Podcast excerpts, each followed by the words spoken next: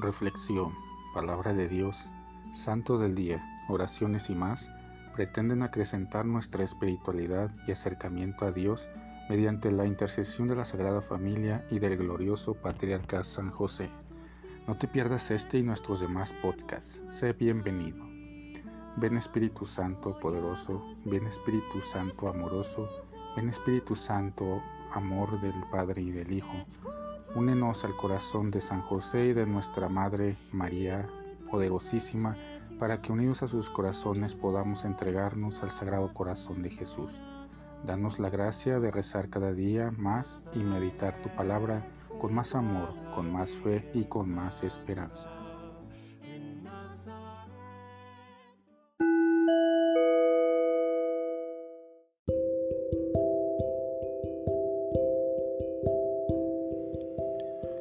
Del Santo Evangelio según San Juan.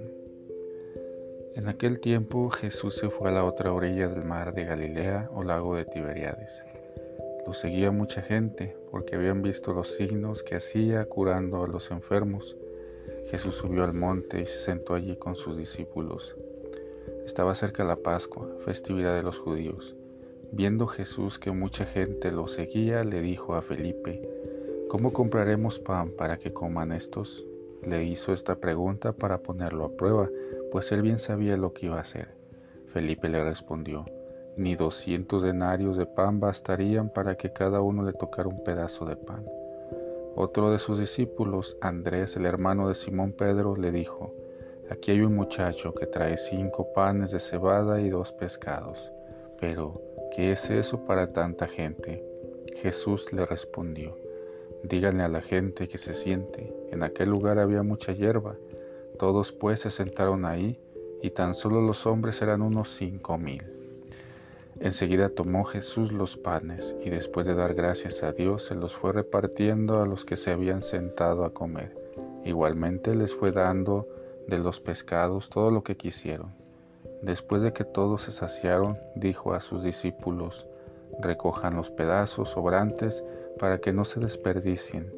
Los recogieron y con los pedazos que sobraron de los cinco panes llenaron doce canastos.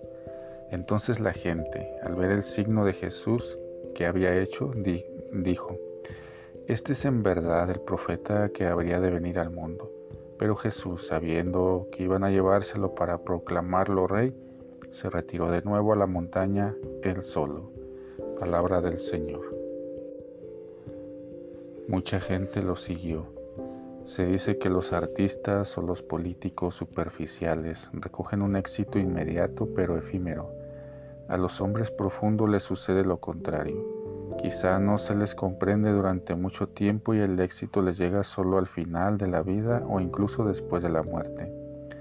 La vida terrena de Jesús siguió un camino particular, desde los grandes sucesos hasta el abandono total. ¿Cuál es la razón?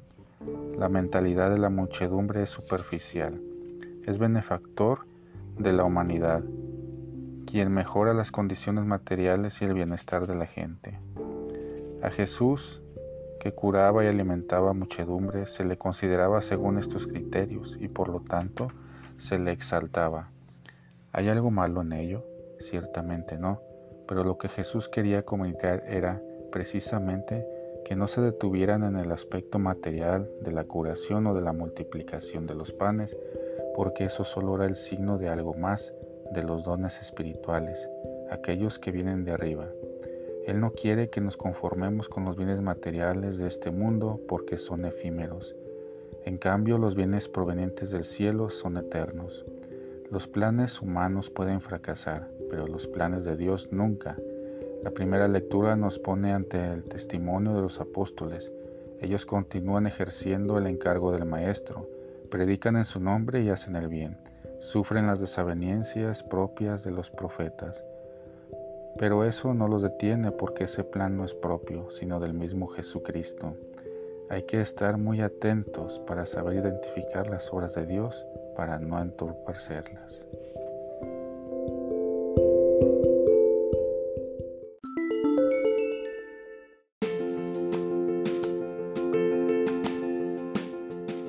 Boletín San José es un podcast diario. Síguelo para que forme parte de tu vida, te inspire y nutra con la reflexión de la palabra de Dios. Además, con Spotify puedes compartir este episodio y los demás con tus amigos en redes sociales. Solo toca los tres puntos de la esquina superior derecha de la página del episodio. Luego baja hasta compartir, selecciona la opción de la red social de tu preferencia y envíalo a quien tú quieras. Así de fácil. Puedes seguirnos también desde Apple, Google Podcast, Facebook, YouTube con el mismo nombre. En Instagram como Boletín SJ19 y en TikTok como B San José 1903. Interactúa con nosotros, comenta, danos like y contesta las preguntas que se hacen en algunos de nuestros podcasts ubicados al final de cada emisión. Ayúdanos a crecer compartiendo a más personas que necesitan de estas reflexiones y por supuesto con tus oraciones. Patriarca San José, bendice a nuestras familias y aumenta nuestra fe.